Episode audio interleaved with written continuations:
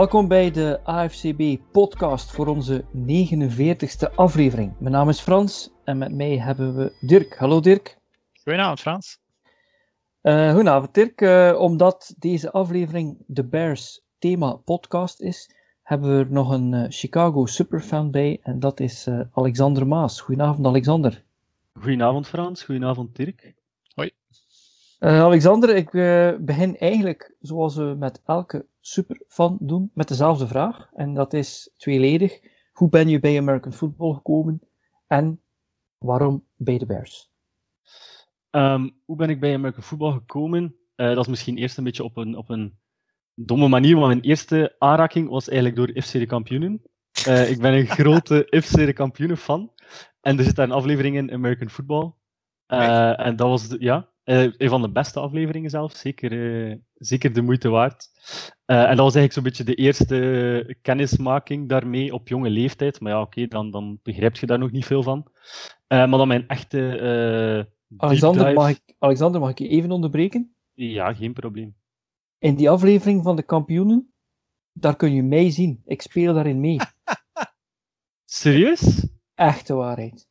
En, en waar, wat, ik heb die aflevering al twintig ja, die, die, die gasten die daarin meespelen, die American football spelers, ja? dat zijn spelers van de Leuven Lions. En ik heb één jaar voor de Leuven Lions gespeeld.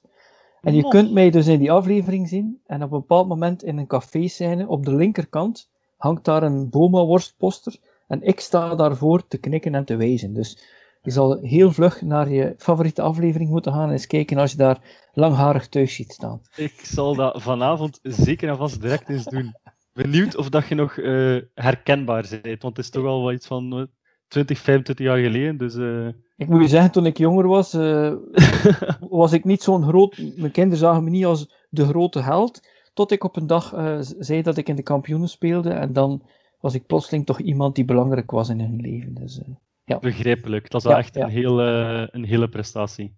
Goed, de best. Ja, ja. Uh, maar dan dus echt in uh, American Football uh, gekomen was eigenlijk door een vriend van mij, Gerard. en die volgde eigenlijk de American Football.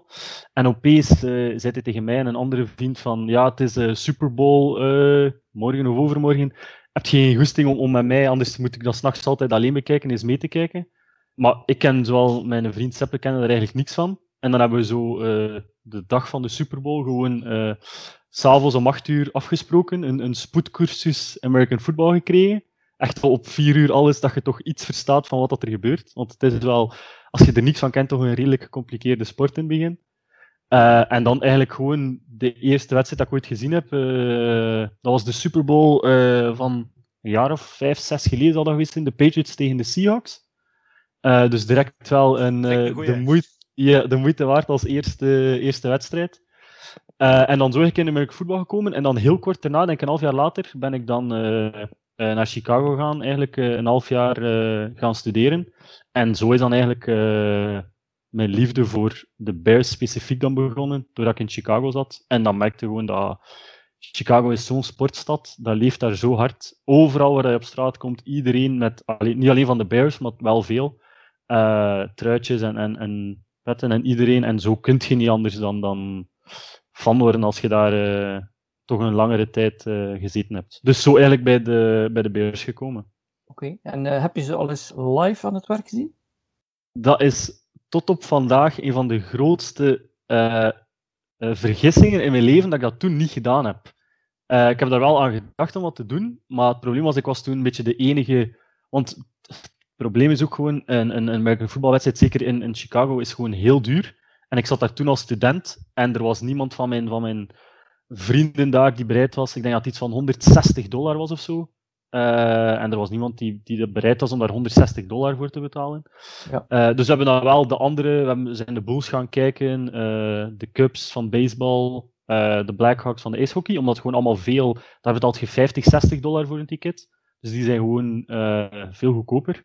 Uh, maar dus de Bears, ja, niet meegepikt. En tot op vandaag heb ik daar nog altijd spijt van. Ik zat op de ideale plek om in Soldier Field uh, ja. te gaan kijken, maar het is er niet van gekomen. Jammer Vorig genoeg. jaar in Londen ook niet de kans gegrepen toen als ze tegen de Raiders moesten spelen? Ik heb toen geprobeerd uh, om voor tickets te geraken, maar dat was toen jammer genoeg ja, te laat.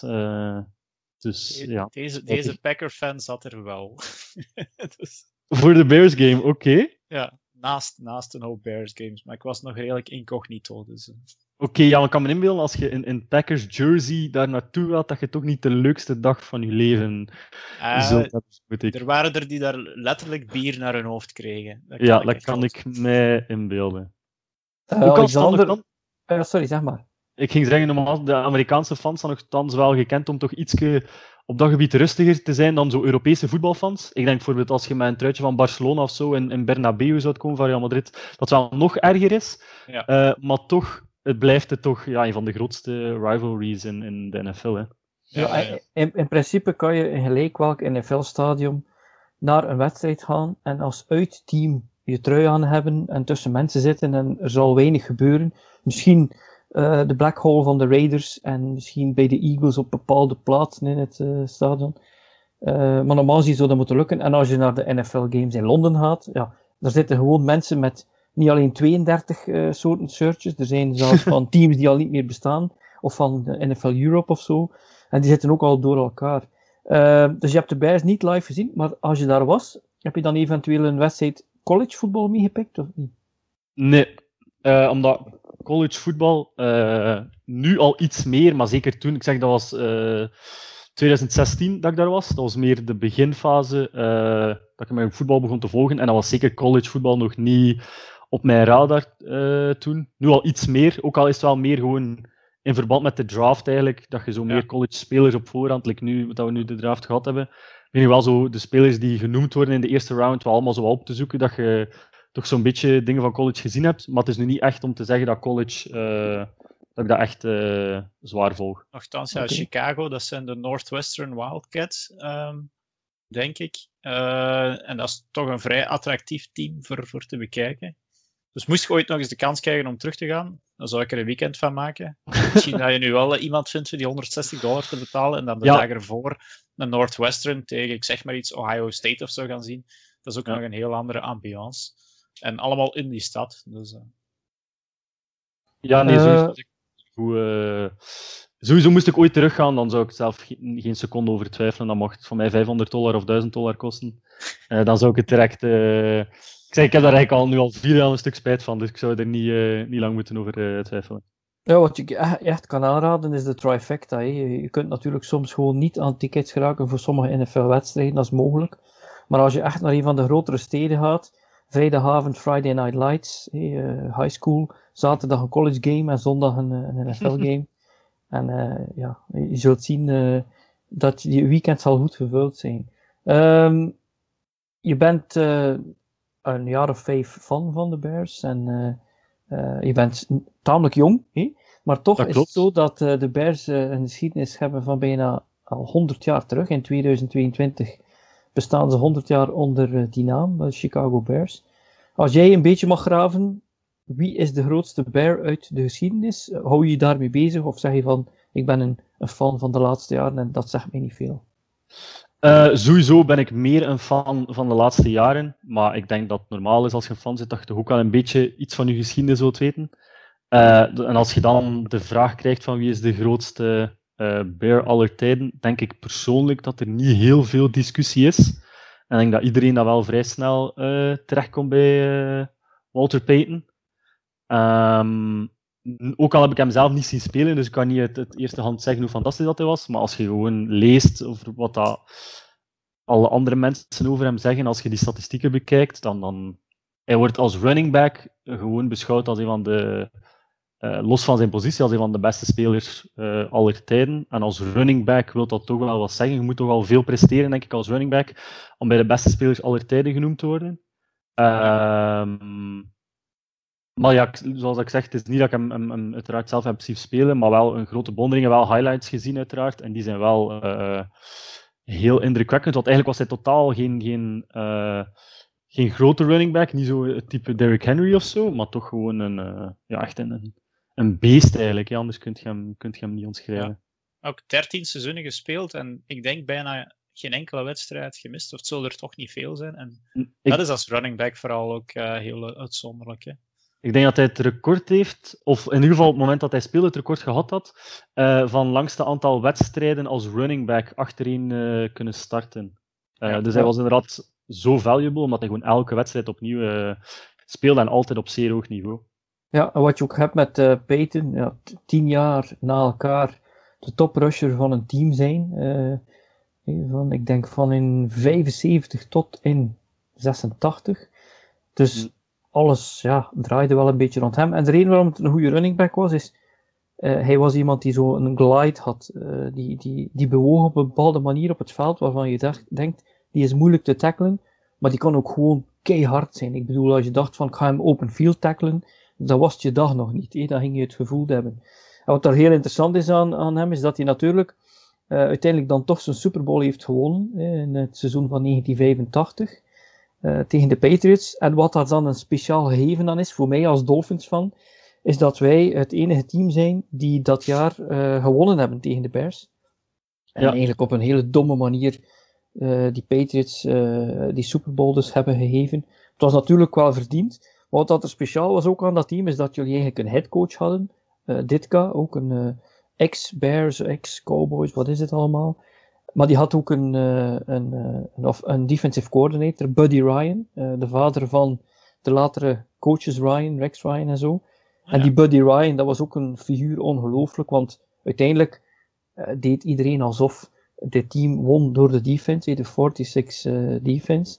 En wat er heel speciaal was, is dat team, die maakte al een Super Bowl shuffle uh, twee maanden of anderhalve maand voor de Super Bowl.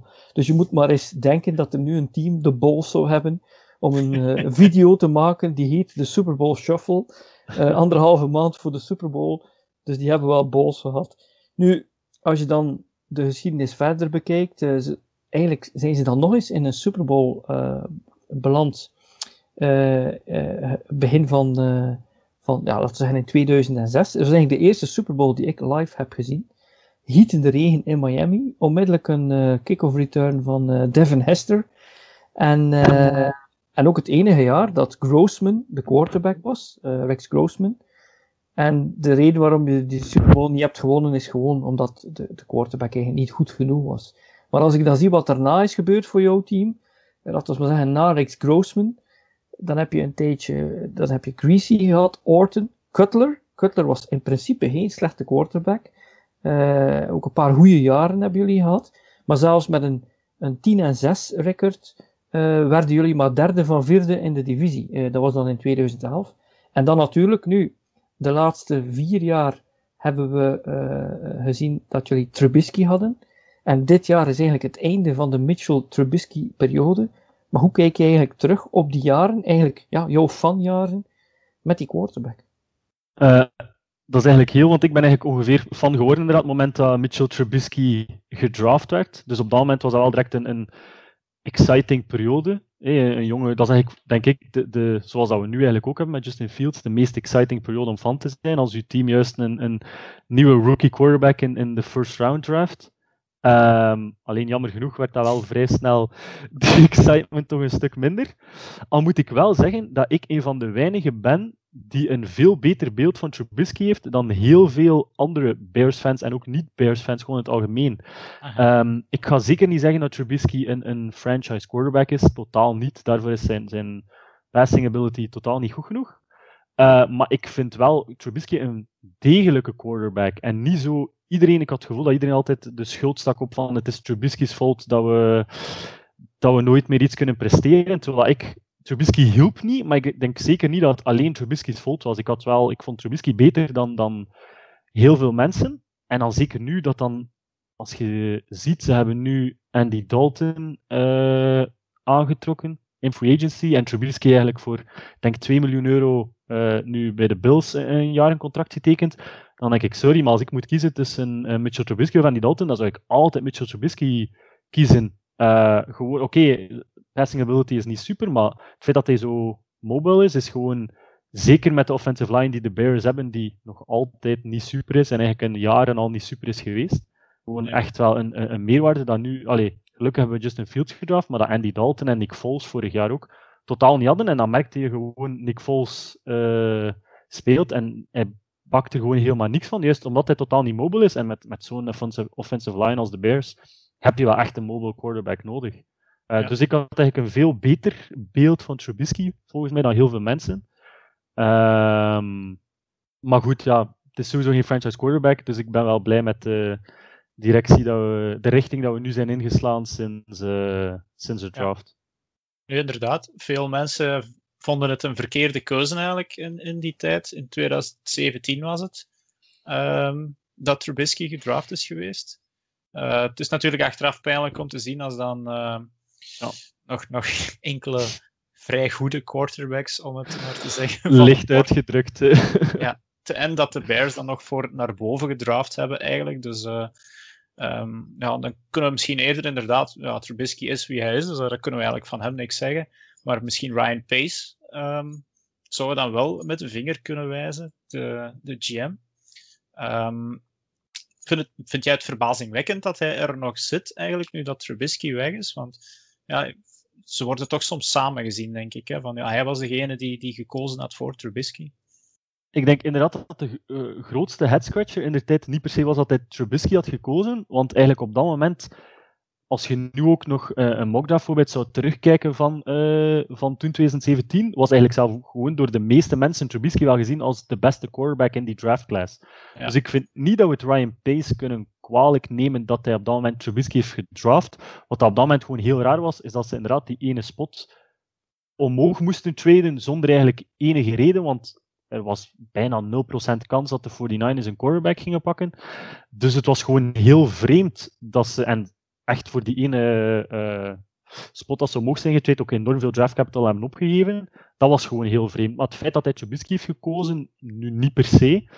Um, maar ik ben wel verbaasd dat Ryan Pace er nu nog zit. Ik denk gewoon dat hij het wel van zichzelf wist dat het nu zijn, zijn laatste kans was. En dan heeft hij dat denk ik wel heel slim gespeeld door opnieuw een, een, een rookie quarterback te draften. Dat toch weer de hype en, en het gevoel in Chicago toch weer leeft dat hij nu toch weer een, een tweede leven heeft gekregen, zo gezegd, Ryan Pace. Ja. Uh, maar ik denk wel dat het duidelijk is, uh, nog niet dit jaar, want ik denk ook niet dat Justin Fields heel veel zal starten dit jaar. Ik vermoed dat ze gaan starten met Andy Dalton.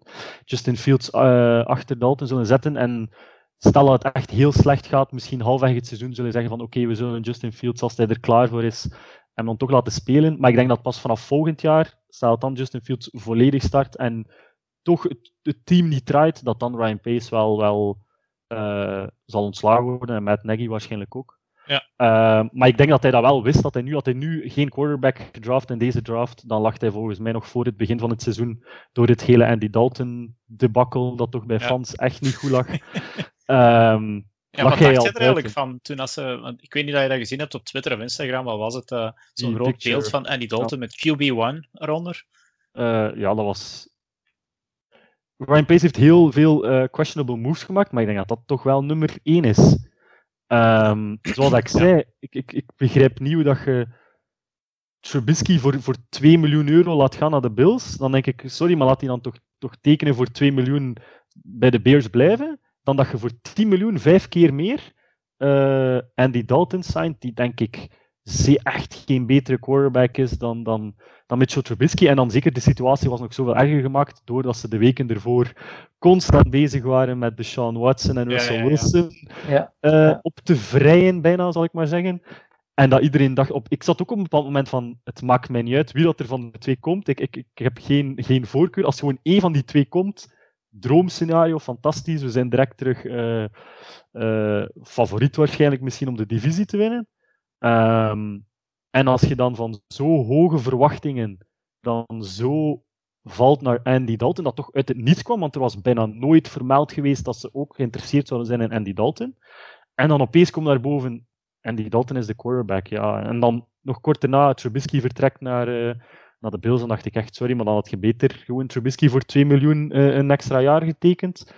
Uh, dan dat je nu 10 miljoen euro uh, spendeert aan Dalton, want we spenderen ook al veel te veel geld aan Nick Foles. Ja. Dus eigenlijk spendeer je gewoon nu twee contracten ja. aan spelers die totaal geen meerwaarde bieden. Maar ja. Wat je wel hebt is, uh, ik, je hebt me eigenlijk wel aan het denken gezet.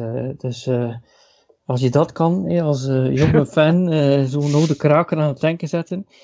Als je het eigenlijk op de keeper beschouwt, het eerste jaar dat Trubisky speelde, uh, dat was dan nog onder uh, coach Fox. En laat ons maar zeggen dat dat nu niet echt een topper was. Ehm, maar dan was hij 12 en 4, 8 en 8, 8 en 8. Ik ben bijna zeker dat er zo'n 15 à 20 teams zijn in de NFL, of fans van teams, die zouden eigenlijk een gat in de lucht springen, moesten ze drie jaar na elkaar een, een record hebben waarin ze eens 12 en 4 zijn en met een gemiste field goal uh, een wildcard wedstrijd verliezen. En dan daarna 8 en 8, ja, dat betekent natuurlijk niet dat je het goed gedaan hebt, maar dat betekent wel dat je tot het einde van het seizoen misschien nog in de running bent geweest, misschien om in de playoffs te komen. En dat is dan misschien toch niet zo slecht. Maar om een antwoord te geven op, het, uh, op je vraag waarom Dalton en niet Trubisky, wat je natuurlijk wel ziet is, ze hebben alles in, in American football draait rond wat ze op film hebben van je. En iedereen heeft Trubisky op film.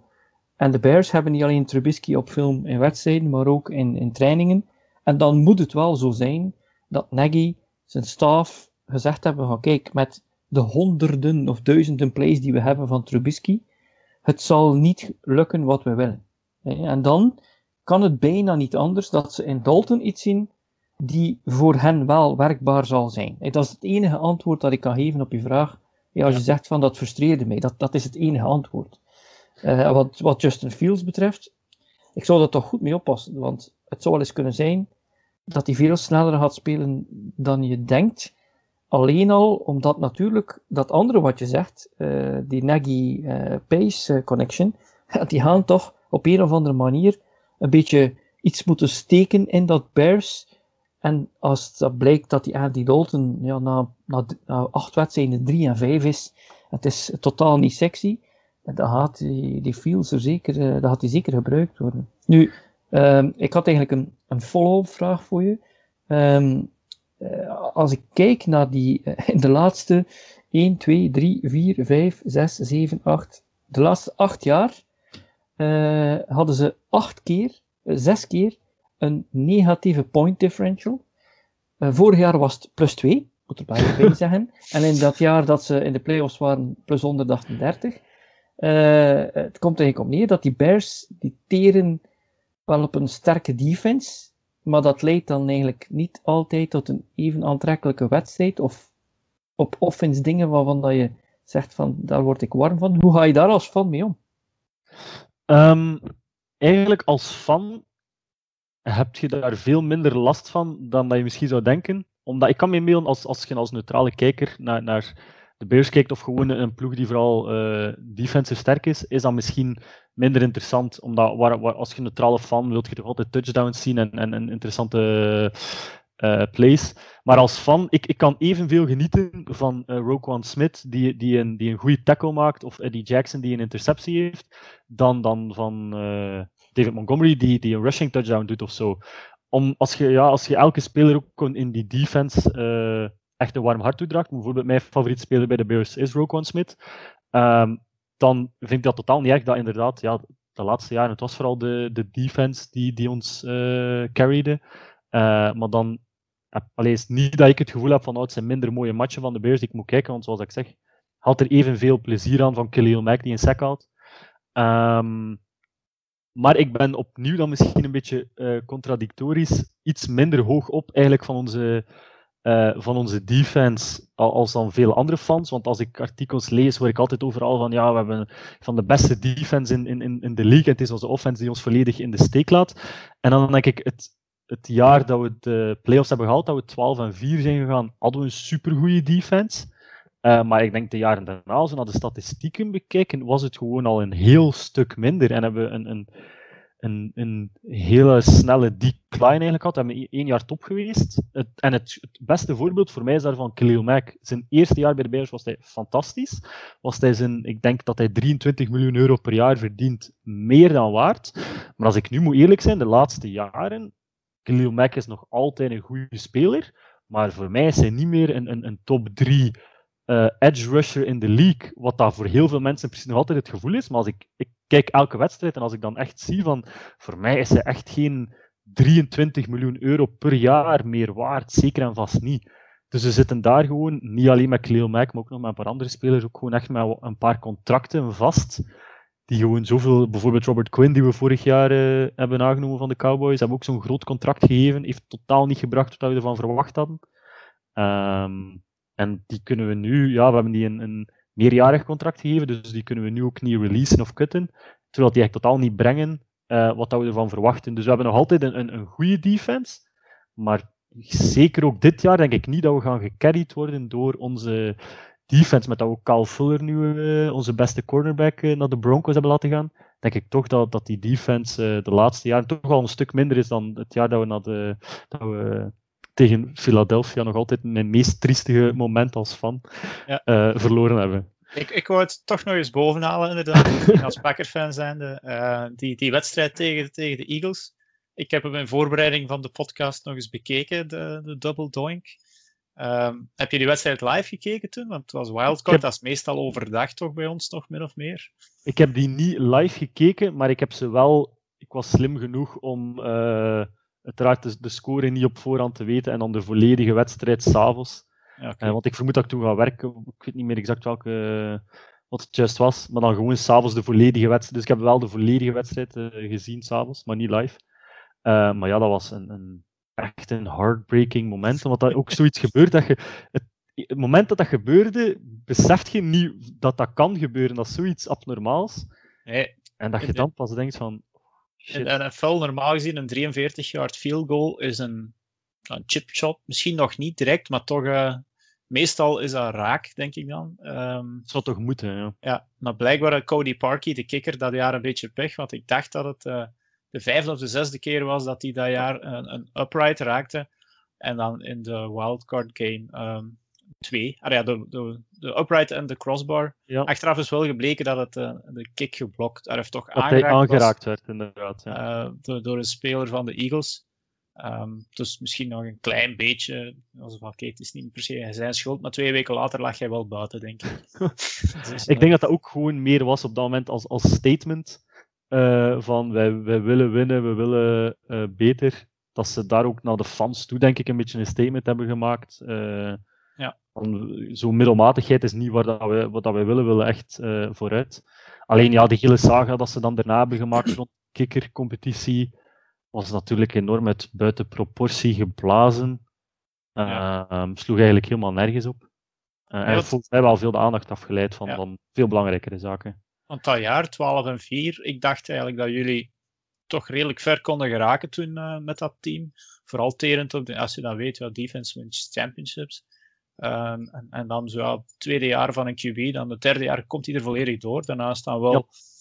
Dus eigenlijk terug een pak minder. En inderdaad, zoals hij zei, Khalil Mac uh, toch al, al, al, een pak minder. Dus is het dan nu, als we dan naar dit jaar kijken met de, de draft van Justin Fields, een, uh, een echt een start van, van een, een nieuw tijdperk? Uh, ik denk aan de ene kant sowieso wel. Een nieuwe quarterback, alleen toch een starting quarterback is sowieso wel een start van een nieuw tijdperk. Maar ik denk zolang dat Ryan Pace daar zit, uh, zal dat nooit een volledig nieuw uh, tijdperk zijn. Want iedereen is nu terug precies in love met Ryan Pace, omdat hij die move heeft gemaakt om, om Justin Fields te halen.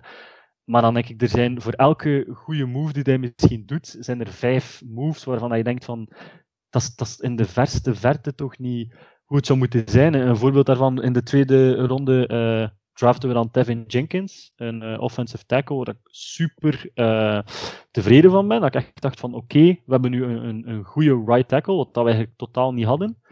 En wat doen ze dan een paar dagen later? Ze releasen dan onze starting left tackle, die eigenlijk, Charles Leno, die eigenlijk oh, echt ja. een goede speler was. Um, waar we super tevreden van was, nooit geblesseerd, was heel consistent. En dat ging juist een perfect duo kunnen zijn. Charles Leno op left tackle en Tevin Jenkins op right tackle. Zeggen ze nee, we gaan uh, onze left tackle, waar iedereen tevreden van was, releasen. En we gaan Tevin Jenkins naar left tackle brengen. En dan denk ik, oké, okay, super, Tevin Jenkins op left tackle. Maar dan zitten we met exact hetzelfde probleem als voor de draft, dat we geen right tackle hebben. Dus hij doet dan een goede move, maar dan ja. schiet hij zichzelf weer in het been door dan weer een slechte move erna te doen. Dus uh, ja, de offensive line zal misschien lichtjes beter zijn, want we hebben ook denk ik nog uh, in de vijfde ronde daarna uh, Larry Borum, zeker was het, nog een offensive lineman gehaald. Dus het zal wel iets beter zijn. maar het is nu niet om te zeggen dat we opeens een supergoeie offensive line gaan hebben. Dus ik, ik ben totaal geen fan van Ryan Pace. Ik hoop dat hij zo snel mogelijk vertrekt. En ik denk pas moest hij vertrekken en er kan een nieuwe gym komen, dat we dan wel echt een volledig nieuwe vibe kunnen hebben. Uh, dus maar met Nagy krijgt wel van jou nog wel wat extra respect. Ja, ook omdat eerst en vooral Nagy zelf Trubisky niet heeft gekozen. Nee, uh, Dus hij heeft ook gewoon moeten roeien met de riemen die hij heeft. Want er is zelf achteraf, denk ik nog niet zo lang geleden, uitgekomen. Uh, dat moment dat uh, Trubisky gedraft werd, zat Nagy toen nog bij de Kansas City Chiefs. onder Andy Reid. Ja. Inderdaad. Um, en dat hij toen blijkbaar op dat moment, dus als ze de QB's bekeken, toen wel niet zo fan was van Trubisky in de. Dat eigenlijk meer uh, fan was van Watson, vooral blijkbaar, maar ook wel van Mahomes, die ze dan uiteindelijk gepakt hebben. Um, maar dat, dat Trubisky niet zijn favoriet was. En als hij dan ja, bij de Bears komt en dan toch moet werken met een quarterback, wat hij van in het begin, uiteraard heeft hij dat nooit laten merken, maar wel achteraf bleek nu van, niet van in het begin overtuigd was, uh, heeft hij er ja, het beste uitgehaald die erin zat. Um, dus voor mij met Nagy voorlopig krijgt wel nog wat respect. Maar ik denk wel dat hij nu, Justin Fields heeft hij zelf gekozen, dat er nu al heel veel druk op zit. Als Justin Fields niet presteert zoals Trubisky ja. niet 100% gepresteerd heeft, dat er dan wel niet lang zal getwijfeld worden om die ook uh, buiten te smijten. Dus het moet wel werken met Justin Fields. Of, uh, ja, ik, ik, ik ga nu ik hoop niet afnemen, maar ik zag vorige week ergens een, een, een leuke. Het was zo'n Venn-diagram, zoals vroeger in wiskunde. Dus twee cirkels met in het midden dan een gemeenschappelijk deel eigenlijk van die twee cirkels. De linkse cirkel was succesvolle Chicago quarterbacks. En de andere cirkel was succesvolle Ohio State quarterbacks in de NFL. En dan, ja, maar en het midden, en, en het midden was het, midden was het Venn-diagram die elkaar overlapte. Over, uh, ja. En dat was dan de kans die je had dat het zou lukken. Ja, het was een flinterdun haantje ja. inderdaad, dat uh, want inderdaad, als we dan bekijken naar de, de, het verleden, de Bears hebben ofwel pech gehad of altijd toch minder gekozen op QB. Uh, eh, je moet al heel ver gaan teruggaan naar dit kant eigenlijk om echt uh, ja, sterren van de NFL op QB te vinden. En Ohio State, die hebben ook wel ja, het is een beetje zoals zoals Alabama en Ohio State is altijd wat oppassen als je er een QB draft van zijn die goed omwille van zichzelf of zijn die goed omwille van de vele wapens en bescherming dat ze rondom zich hebben. Nu, Justin Fields krijgt bij velen wel, het voordeel van de twijfel. Um, hij, was, hij, volgt dan Dwayne Haskins op, wat dan ja, niet echt. Uh, uiteraard, dat is niet, niet uitgedraaid, maar Justin Fields heeft er blijkbaar al wel ten eerste een veel betere kop op staan. Um, en heeft ook nog een veel betere arm strength, want uh, ik weet niet of je al eens filmpjes van hem gezien hebt, maar hij heeft een ongelofelijke deep ball. Uh, ik denk dat er één man heel blij was in Chicago dat, uh, dat Justin Fields uiteindelijk, ja, dat ze naar boven getraind hebben voor Justin Fields, dat is Allen Robinson. Ja, inderdaad. Uh, want dat denk ik ook. Ik, ik, ik, ik, verbaasde mij er eigenlijk al over dat hij in free agency niet, niet, niet gaan lopen was. Um, ah ja, hij zal niet ja, ze hebben die franchise tag uiteraard. Hè. Um, wat, ik had liever gehoopt dat ze hem een, een, langdurige extension hadden gegeven, omdat ik toen nog met het idee zat van, ja, dan volgend jaar zal hij sowieso vertrekken, als, zeker als Andy Dalton QB is. Nu hebben we toch een, een beetje extra hoop. Uh, stel dat Justin Fields wel werkt, dat het toch misschien een reden zal inderdaad zijn voor Allen Robinson om ook na volgend jaar wel te willen blijven. Uh, als hij toch een goede quarterback achter zich kan hebben. Uh, maar wat dat je in het begin zei van, we hebben al heel lang terug gaan om eigenlijk een goede quarterback eh, bij de Bears geschiedenis te vinden.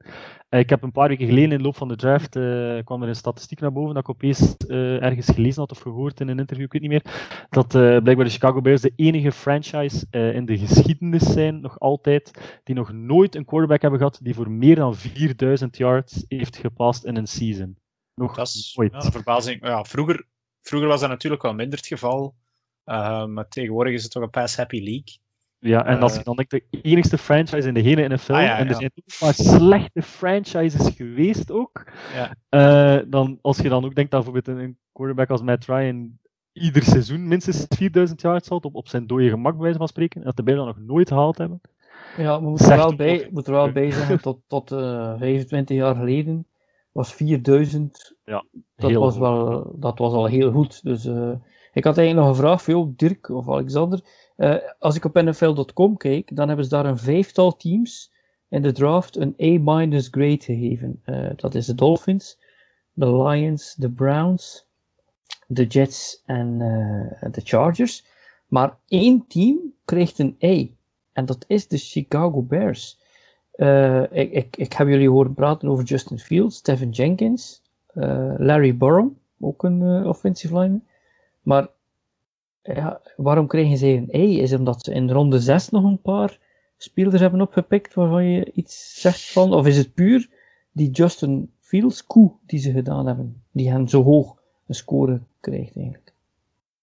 Uh, voor mij is het eigenlijk vooral de combinatie van de eerste twee picks. Uh, want meestal na ronde 3 of 4. De, de, volgende pick van de Bears was pas in ronde 5, denk ik, omwille van dat was een deel van de trade-up waarschijnlijk van, uh, van 19 of 20 naar 11 zeker, dat ze gesprongen zijn. Ja. Ik, vind het, ik vond het een ballsy move toen die avond om uh, van... Uh, ah, ja, het, het, is natuurlijk weer... blijkbaar hebben ze het vroeger met de toenmalige zogezegde QB1 Mike Glennon ook al eens gelapt. Die zat zelfs op een, een, een, een draft party van de Bears. Die was toen de starting QB zogezegd. En dan draften ze plots Mitchell Trubisky. Uh, dus dan sta je er eigenlijk als gewoon te kijken als zogezegd de starting QB. Van ja, kijk, er is een rookie gepikt. We hebben van 3 naar 2 gesprongen. Dus een leuke party voor jou. Maar nu denk dat ze. Blijkbaar hebben ze al die Andy Dalton wel verwittigd. Maar ja, ze komen natuurlijk wel een beetje nog raar uit van ja, eerst QB1 en dan, dan toch voor Justin Fields. Maar het is een slimme move. Vooral voor de toekomst. Want Andy Dalton was, zoals dat je er straks zei, Alexander, uh, volgens mij derde keuze. Uh, ik dacht op een gegeven moment dat echt Russell Wilson ging worden. Um, waarbij dan natuurlijk iedereen in Chicago heel blij zou geweest zijn. Um, ik denk dat dan een, een, jonge QB volgens mij nog, nog een betere keuze misschien is. Want zeker als stel dat hij goed uitdraait, ja, dan ben je vertrokken voor tien jaar. Of meer zelfs. Um, en dan in de tweede ronde, die Tevin Jenkins. Die had ik eigenlijk een first round grade gegeven als, als tackle.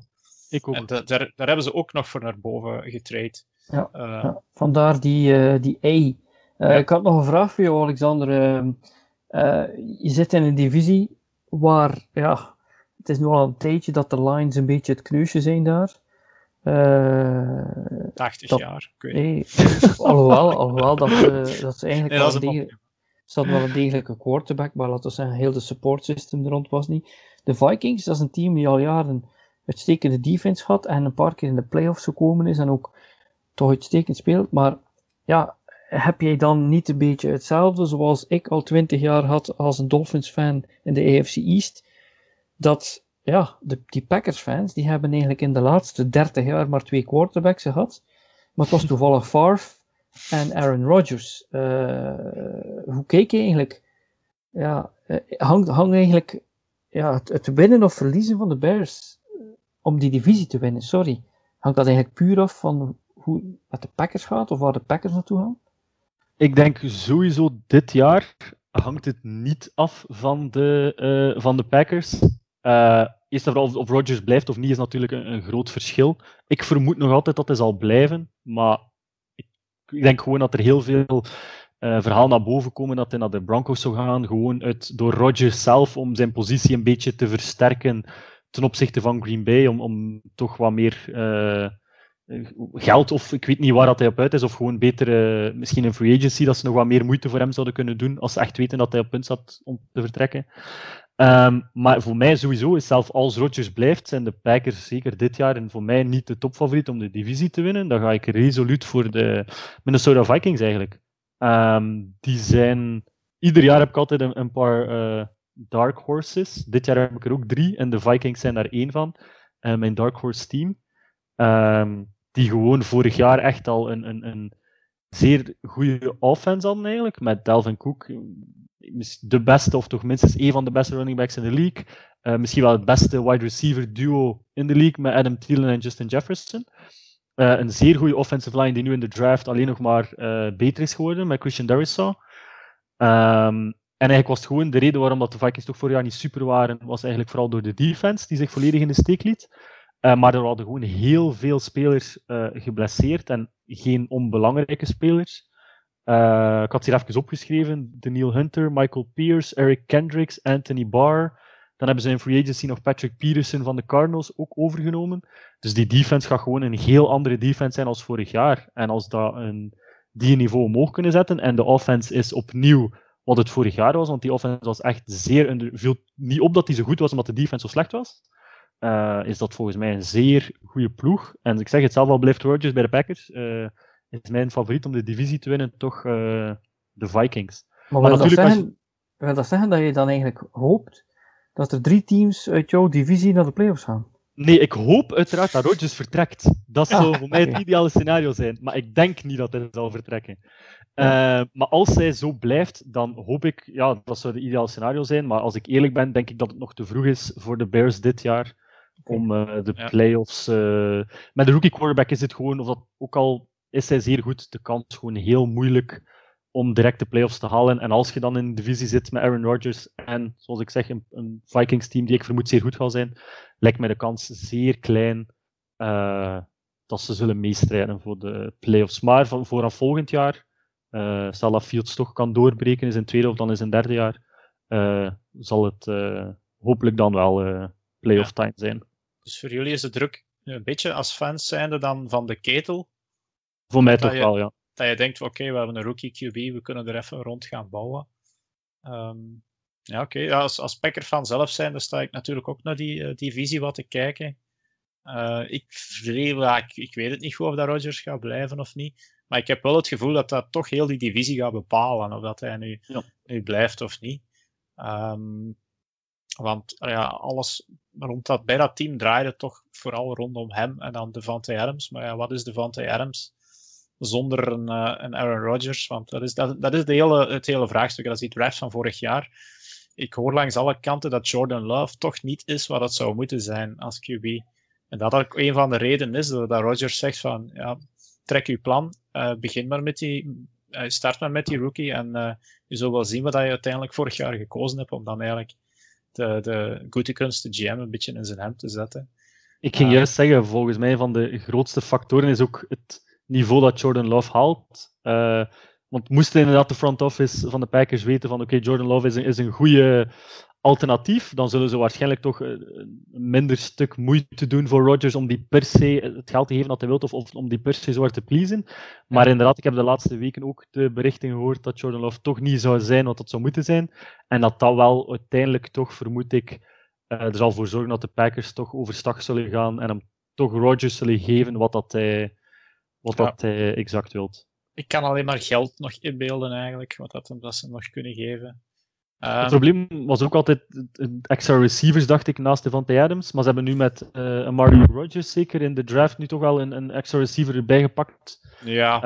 Uh, die toch iets wel zou brengen. Uh, had had vorig jaar moeten gebeuren eigenlijk. Ja, dat is waar. Ja. In de plaats van Jordan Love eigenlijk. Hij had ja. er een receiver moeten komen. Ik heb gehoord dat, dat Rodgers uh, volledig uh, caught off guard was laatst, uh, vorig jaar toen ze dus Love hebben gedraft.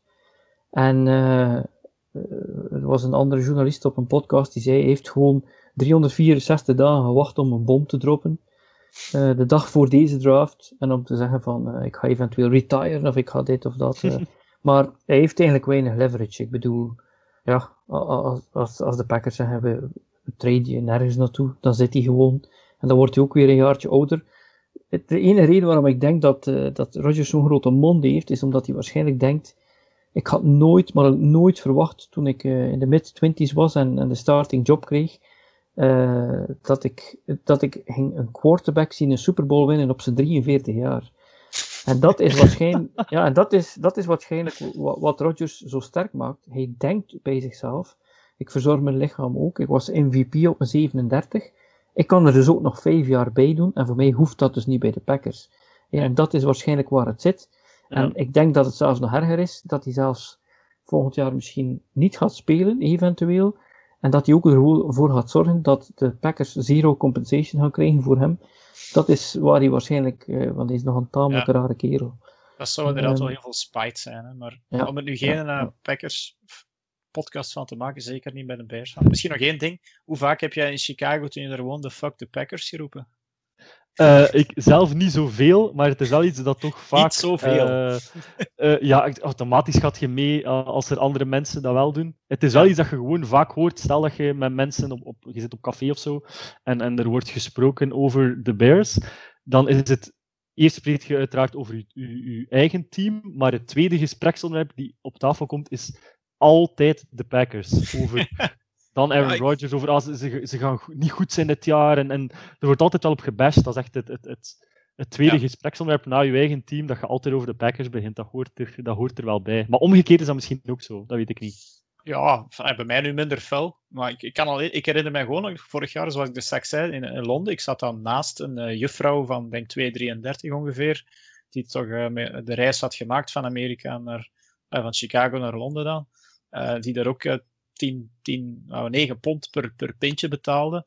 Er passeerde daar gewoon iemand met een Rogers t-shirt en ja, dat pintje ging gewoon naar die zijn kop, vijf rijen verder naar beneden begeleid door een fuck the Packers. Ah ja, dat was misschien zo'n Duitser of zo, die er toevallig in dat stadion kwam. Die kreeg er bier naar zijn kop. Maar het is dus echt wel, die rivaliteit, dat leeft je er echt wel, wel hard. Ja, uh, zeker. Chicago. Ik denk ook dat het meer een beetje, moeten we ook eerlijk in zijn, um, de Packers de laatste jaren hebben dit gewoon een stuk beter gedaan dan de Bears. Dan is, is die rivaliteit misschien iets minder, omdat je je, laat ik zeggen, toch wel, wel beter zult voelen. Maar wij nu hebben even een beetje het gevoel als, als Bears-fans zijn, we moeten ons toch wat bewijzen, want de laatste jaren was het toch een heel stuk minder tegenover de Packers. Dat daarom misschien die rivaliteit de laatste jaren wel gewoon wat groter is. Ja. Um, omdat je toch wel wat wilt, wilt, wilt stoer over doen eigenlijk, over een team, moeten we eerlijk in zijn, die gewoon de laatste tien jaar ja, veel beter was. Ja, ik, Dirk, ik, heb... Dirk, ik heb nog een vraag voor jou. Ja. Zeg maar, Dirk, zeg maar. Ja, ik, ik, had, ik had eigenlijk tot een week geleden, tien, dagen geleden, eigenlijk heel veel vertrouwen in de divisie als Packers van volgend jaar. Uh, je stond er tegen uh, Jared Goff langs de ene kant, uh, zonder receivers, want die hebben er ook niks aan, aan extra gedaan. Um, Oké, okay, dan de, de, Vikings, die vorig jaar vergeten waren dat je, dat je van die 22 ook 11 defense mannen moet, moet hebben. Um, en dan langs de andere kant Andy Dalton. Dus ik dacht van ja, oké, okay, komt hier wel goed, maar zo kan je maar zien, op een op korte tijd kan, het, kan er veel veranderen. En kijk ik nu met veel minder eh, zelfvertrouwen eigenlijk dat seizoen tegemoet. En zou het wel eens een evenwichtige divisie kunnen zijn met drie ploegen. Hè? Um, ja, ik, inderdaad, de Lions zijn nog de altijd Lions gaan één of twee apart. zijn de draft volgend jaar. En dat gaat enkel aan de Texans liggen, denk ik, of dat één of twee zal worden. Eigenlijk is dat een, uh, een goede segue, uh, Dirk. Uh, want we hebben al wat gepraat over de draft van de Chicago Bears. Maar wat is jouw oordeel over de draft van de andere drie in deze divisie? Packers, uh, Vikings, Lions? Ja, zodat Alexander eigenlijk al, al aangaf, de Vikings die hebben een, een top draft ge gehad eigenlijk, vond ik. Ten eerste hadden die superveel picks. Uh, dus ze konden eigenlijk wel ook alle needs een beetje gaan vullen. Uh, ze kregen dan inderdaad met Christian Tereshaw, want ze hadden naar beneden getrade volgens mij, de Vikings. Met de Jets. Met de Jets. Um, met Derishaw een, een, een, tackle in hun schoot geworpen die ze volgens mij op een originele plek ook hadden kunnen, kunnen pakken. En dan in de, het einde van de, de tweede ronde, begin van de derde ronde, zijn ze dan effectief een beetje naar de toekomst gedacht. En met Kellen Mond um, misschien de QB met de meeste toekomst buiten de top 5 eigenlijk gedraft. Dus ja, moest Kirk Cousins, die moeten dit jaar nog een, nog een geweldig grote zak geld van, van meer dan 30 miljoen dollar guaranteed, denk ik. Maar na volgend jaar is het al een pak minder, moesten ze daar geen zin meer hebben om die te betalen. En Kellen Mond blijkt, uh, want die is zo stilletjes aan elk jaar beter en beter geworden, toch een NFL-waardige quarterback, hebben ze daar stiekem eigenlijk al voor een opvolger gezocht. En dan voor de rest nog, nog heel veel gaten gevuld. Um, onder andere de running back Kini Nwangu, kijk ik wel naar uit. um, de Bears had ik zelf dan ook al een, een, een top 5 uh, eh, quotering eigenlijk gegeven naast de Vikings. En zelfs de Lions uh, vond ik een goede draft gehad hebben. Maar ja, die hebben gewoon zoveel niets dat je, dat je een jaar of drie na elkaar kan draften. Uh, die hebben dan weer Penny Sewell gekregen eigenlijk, vond ik. En iets verder in de draft ook toch nog één, volgens mij, een Steel Amon-Ra St. Brown, de wide receiver van USC, de broer van uh, onze Packer wide receiver. Equino Equinomius. Equinomius. Ja, die, die, moeders zitten volgens mij soms wel aan het groene spul. Uh, Amon Ra, Equinomius. En er is volgens mij nog een derde, en ik ben deze naam nu kwijt. Maar, uh, dus ja, ik denk dat de Lions ook wel, wel goed gedraft hebben, maar ja, rond wat eigenlijk. Hè. Ze hebben, ze hebben Amon Ra St. Brown, misschien voor fantasy spelers. Um, volgens mij wordt die starting wide receiver direct, en ze hebben hem nogthans pas in de vijfde ronde opgepikt. Ehm, dus ja, ik, ik, verwacht daar nu niet veel van, maar ze hebben wel goed gedraft voor hetgeen dat ze gedaan hebben. En, en mijn eigen Packers heb ik toch als minst goed van de divisie, ondanks het feit dat ze met cornerback wel een niet gevuld hadden. En dan in de tweede, en dan nog Josh Myers als center. Uh, ook ja, omdat, ze er iemand hadden laten lopen. Um, ik was wel tevreden, maar niet stoked over de draft, volgens mij. Ja, die van vorig jaar spelen, zindert er nog in na. Dus ik denk wel dat het een goede, een goede ja, voor de divisie eigenlijk een overal goede draft geweest is. we hebben de, de draft uh, live gevolgd en ook een, uh, een live, uh, hoe heet dat weer? Een livecast? Een watch-along. Een watch-along gedaan. 4,5 uur. Van 2 tot uur. 7. En het meest, het meest hebben we toch gelachen met, met onze Oakland Raiders, Las Vegas Raiders van toen uh, Leatherhead werd gedraft. hij viel bijna van zijn stoel. Hij had ook al wat whisky binnen, dus... Ja. maar uh, we hebben de NFC uh, Noord uh, eventjes bekeken. Wat is je mening van de NFC Least?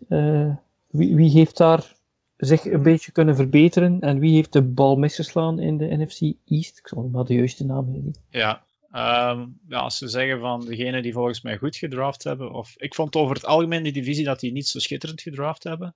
Um, maar de Giants hebben volgens mij wel het minst slecht gedaan dan van, van, die, die, van die teams. Uh, met Kadarius Tony als wide receiver, want die hebben dan ook naar beneden gedraft.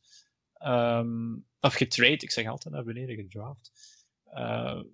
Terwijl als zij eigenlijk dus um, de wide receiver van de Eagles, uh, Devontae Smith verwacht hadden. Maar in de, in de tweede ronde dan met Aziz Ojulari, een van mijn favoriete edge players, opgepikt. Dus daar, daar kijk ik wel, wel naar uit. Uh, over de Eagles gesproken met Devontae Smith. Uh, dus dat zogezegde mager mannetje van, van Alabama. Heeft wel een schitterende bijnaam gekregen, de Slim Reaper. Ik weet niet of je dat al gehoord had. had ik inderdaad gehoord en dat is inderdaad echt een uh, ja. fantastisch. Maar ik vind ook, ook wel dat, dat alles in NFL-standaarden, zogezegd, ik denk dat het iets van 170, 175 pounds is. Ja. Dat wordt dan als de Slim Reaper beschouwd en dan denk je dat is toch ja. totaal niet, maar ja, in, in NFL-standaarden natuurlijk. Ja, het, is, het is wel speciaal hoe, hoe in de NFL het wel heel normaal is dat een wide receiver van een meter 80 of een meter 83, dat die 100 kilo moet wegen. Ja. En als dat niet zo is, dat hij dan slim is. Ik bedoel, ik heb ooit eens live naast uh, Reeves Island gestaan. Uh, uh, Reeves, de, de cornerback van de, van de Jets, die dan bij de Patriots speelde in een van die Super Bowls. Ik stond daarnaast. Ik ben een meter 72. Die man was iets groter, maar ik keek naar zijn armen. Zijn, ik dacht bij mezelf, die is, dat is hier geen atletische, gespierde man die, waar ik bang van zou zijn. En dat is hier een van de beste cornerbacks van de NFL. Dus ik denk dat je dat een beetje met een, uh, met een beetje zout moet nemen. Ik heb eigenlijk nog een vraag voor jou, Alexander, want ja, daarnet was hij een beetje de apologist van Trubisky, van ik vond hem eigenlijk toch niet zo slecht. Hè? Uh, is Danny Dimes uh, van de Giants vergelijkbaar met Trubisky? Is dat dat die jongen alleen maar een kans moet krijgen dit jaar om goed omringd te zijn? Of, of is, is hij iets minder dan uh, Trubisky? Ik denk dat dat inderdaad nu bij de Giants zeker en vast het, het grote vraagstuk is. Want als je eigenlijk de rest van die ploeg bekijkt, nu zeker ook, ik ga akkoord met wat dat Dirk zei, voor mij de Giants ook uh, de beste draft in die divisie. Die ploeg daar rond is zeer indrukwekkend. Ik, ik ja. steek daar een goede quarterback en niet overdreven, je hebt een, een, een Super Bowl contender. Dat is echt een zeer, zeer goede ploeg. Dus ik denk dat alles zal afhangen van inderdaad Daniel Jones. Um, dat nu sowieso in zijn make it or break it jaar zit. Als, zijn eerste, als dit seizoen niet, uh, niet presteert, dan ja, kun je er garant op staan dat ze volgend jaar ofwel een quarterback uh, draften of, of, of uh, in free agency iemand proberen los te wikken. Um, maar hij heeft wel, denk ik, alle mogelijkheden gekregen om zo goed mogelijk te presteren. Hij heeft met Saquon Barkley voor mij nog altijd qua talent de beste running back in de league, als hij natuurlijk healthy kan blijven. Uh, maar de receiving core is, is, was vorig ja. jaar eigenlijk slecht, maar is nu opeens even met Kenny Golladay erbij en dan Kadarius Tony en zitten ze nog altijd met Sterling Shepard en Darius Slayton. Een super goede receiving core. Ze hebben twee goede tight ends met Kyle Rudolph en Evan Ingram.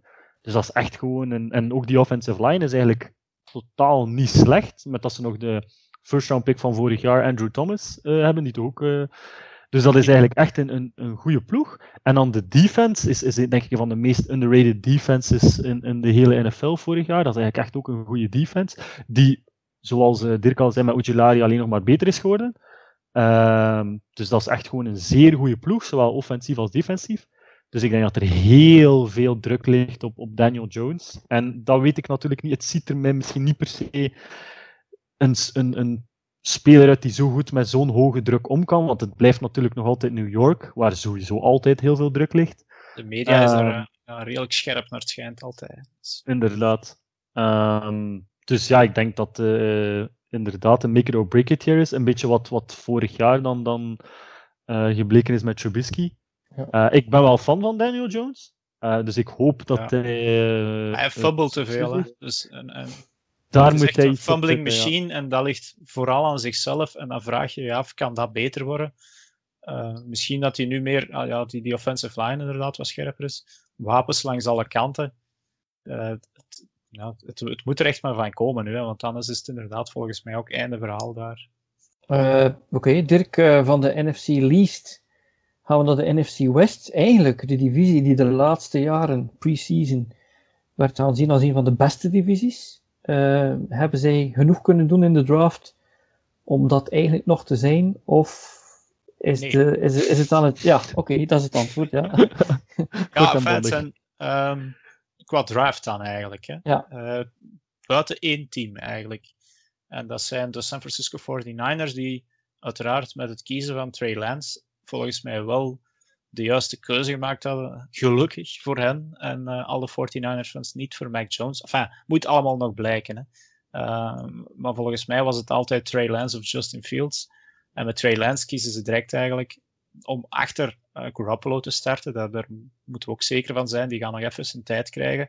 Maar ook hier weer, als die 2 en 3 of 2 en 4 of zo zijn, ja, je wees er maar zeker van dat ze de rookie er gaan ingooien.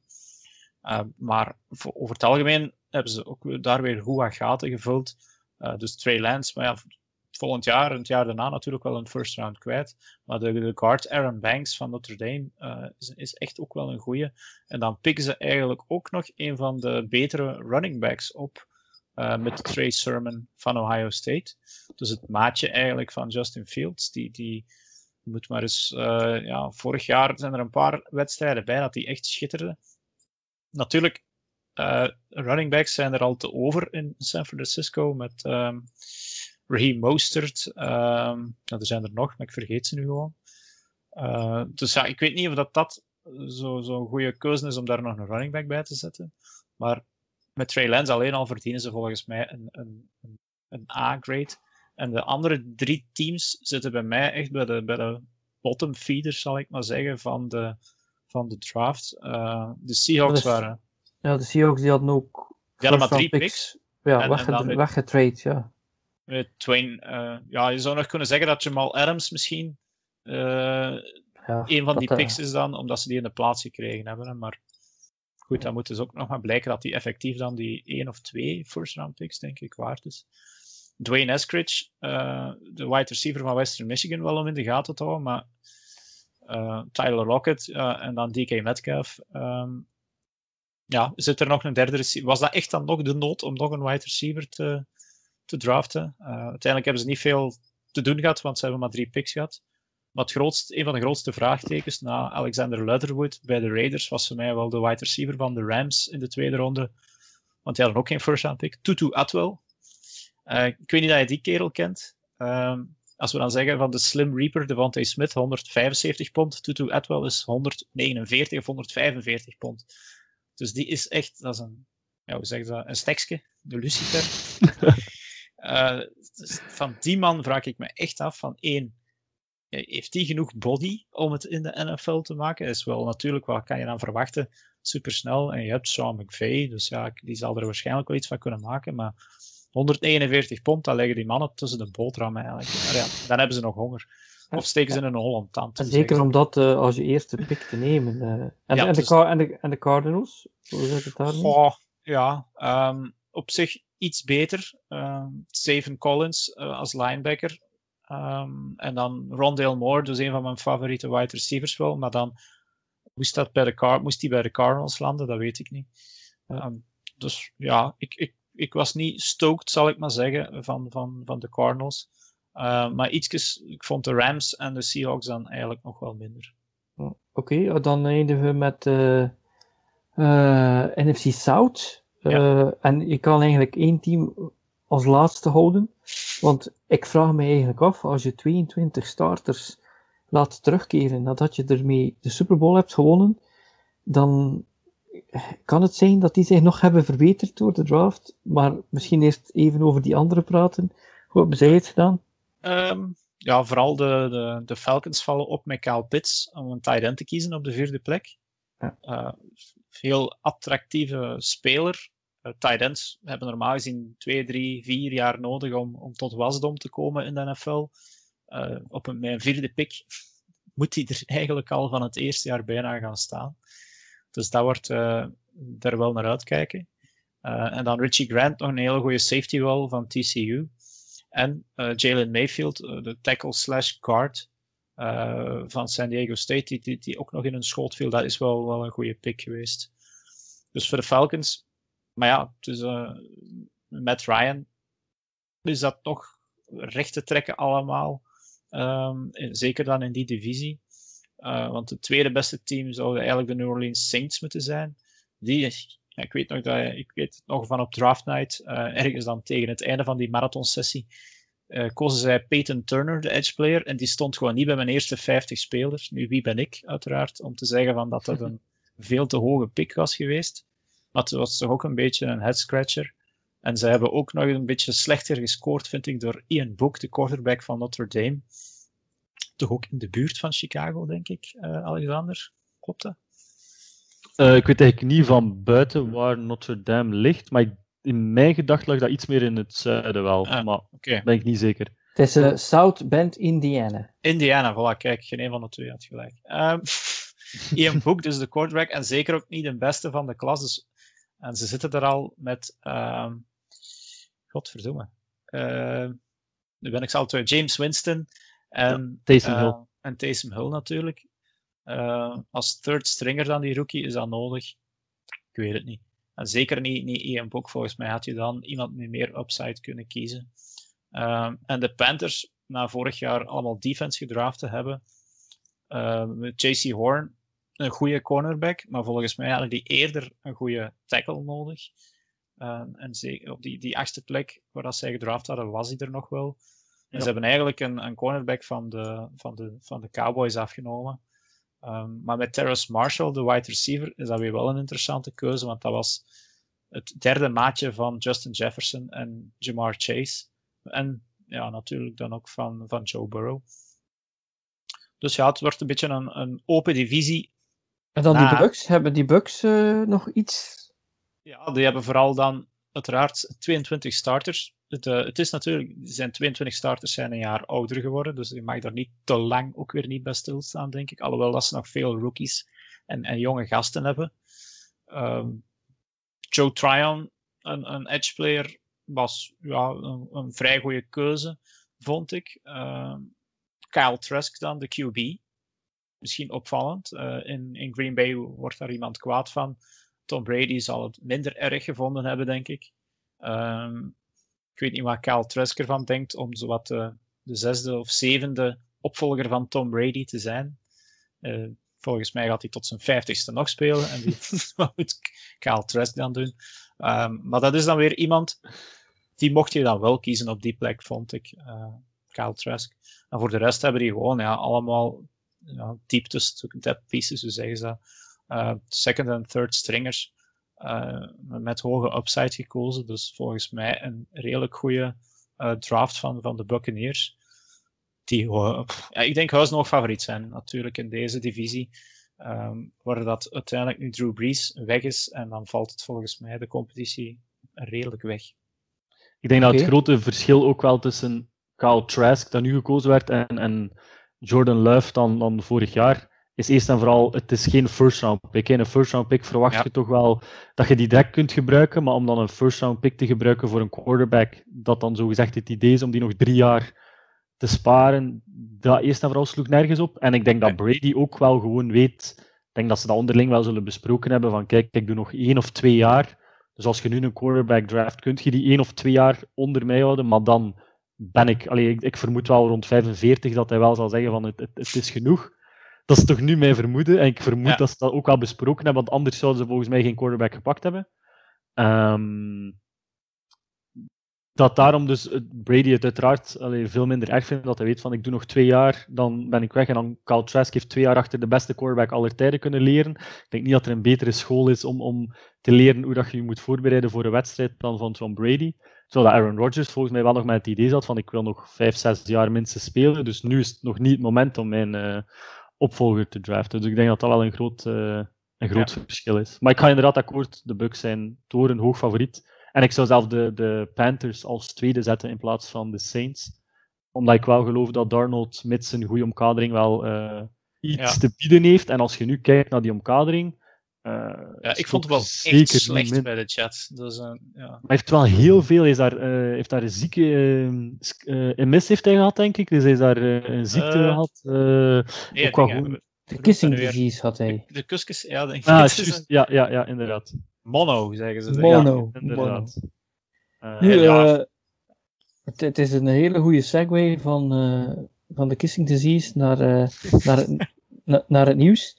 Er is weinig nieuws. Het nieuws dat er is, is dat we iets weten over de schedule. London Games, Jaguars en Dolphins. Dus daar zal ik zeker naartoe moeten trekken. Jets en Falcons. de schedule release die gebeurt vannacht. ik denk wij nemen nu op op woensdagavond, dus ik denk dat, dat dit zal doorgaan. Maar er is wel al geweten wat er in week 1 zal gebeuren. De eerste wedstrijd is Cowboys at Buccaneers. Dat is al onmiddellijk een. ja, binnenkomer. Prescott kan direct aan de ja, bak tegen die super ja. defense van de Buccaneers. Okay. Ja, inderdaad. Ze een nieuw been kunnen gaan gebruiken.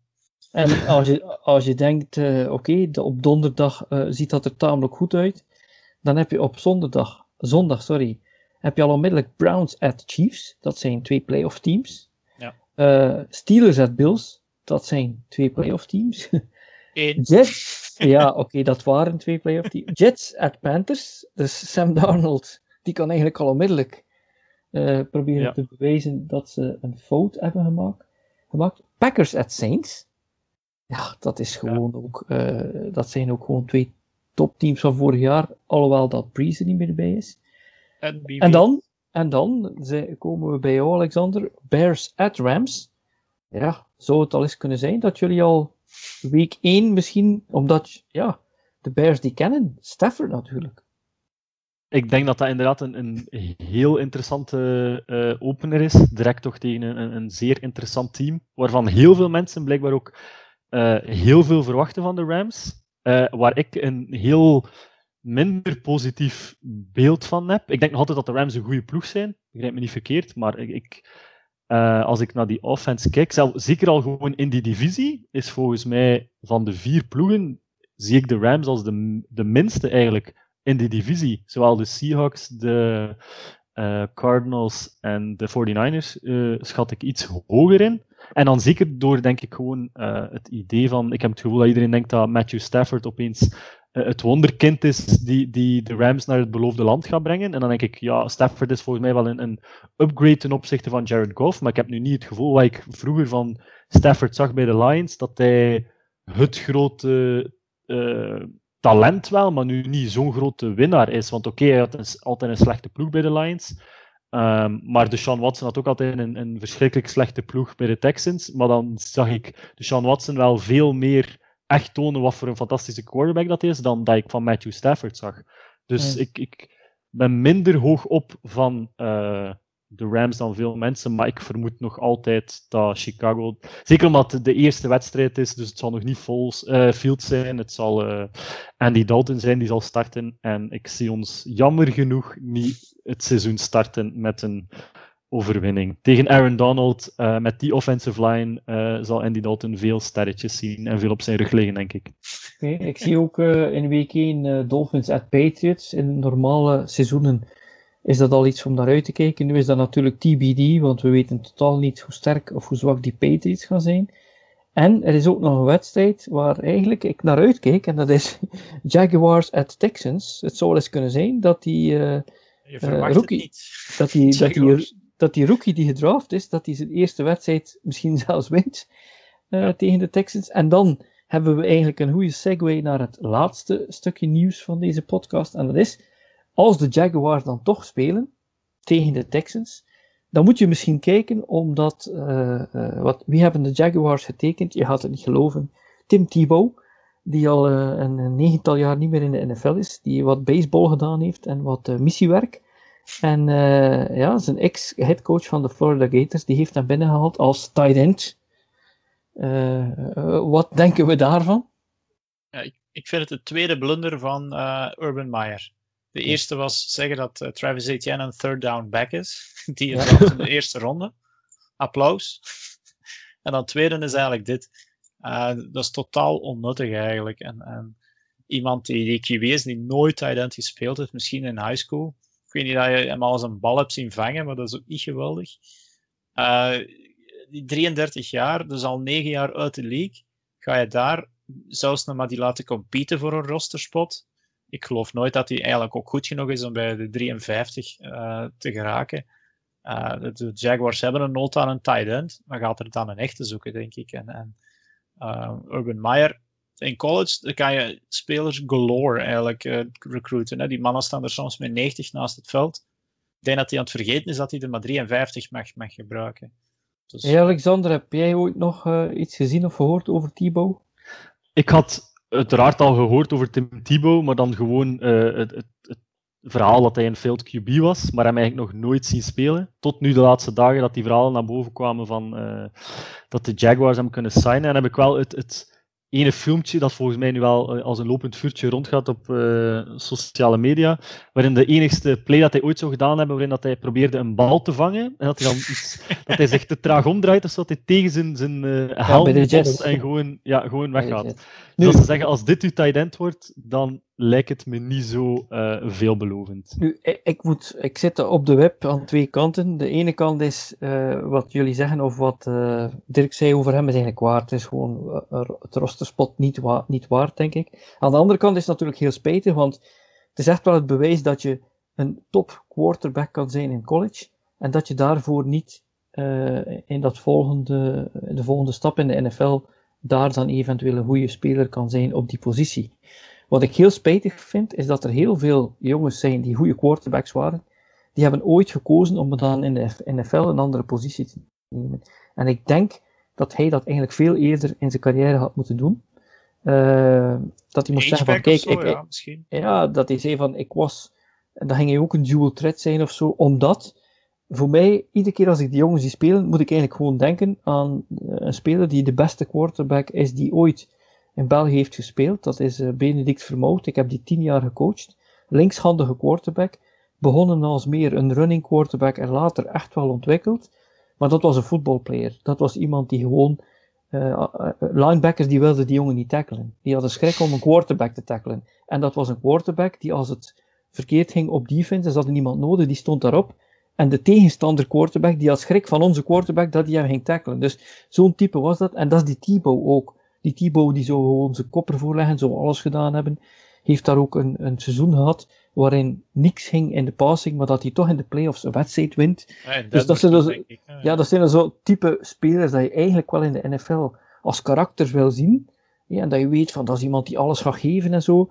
Maar ja, dit is eigenlijk een sprookje, denk ik. Uh, goed, uh, uh, over, over sprookjes gesproken. Uh, we zijn heel blij uh, dat jij erbij uh, was bij ons, Alexander, vanavond. Want we kunnen nu maar hopen dat voor jou een sprookjesseizoen, of laten we zeggen dat het sprookje begint met Justin Fields.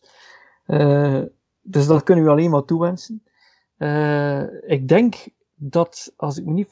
Ik denk, sorry, ik ben het bijna zeker. en, ik had, en ik was bijna een euro kwijt ik denk dat wij uh, na deze podcast een paar weken of toch eventjes gaan stil liggen. Er is weinig nieuws.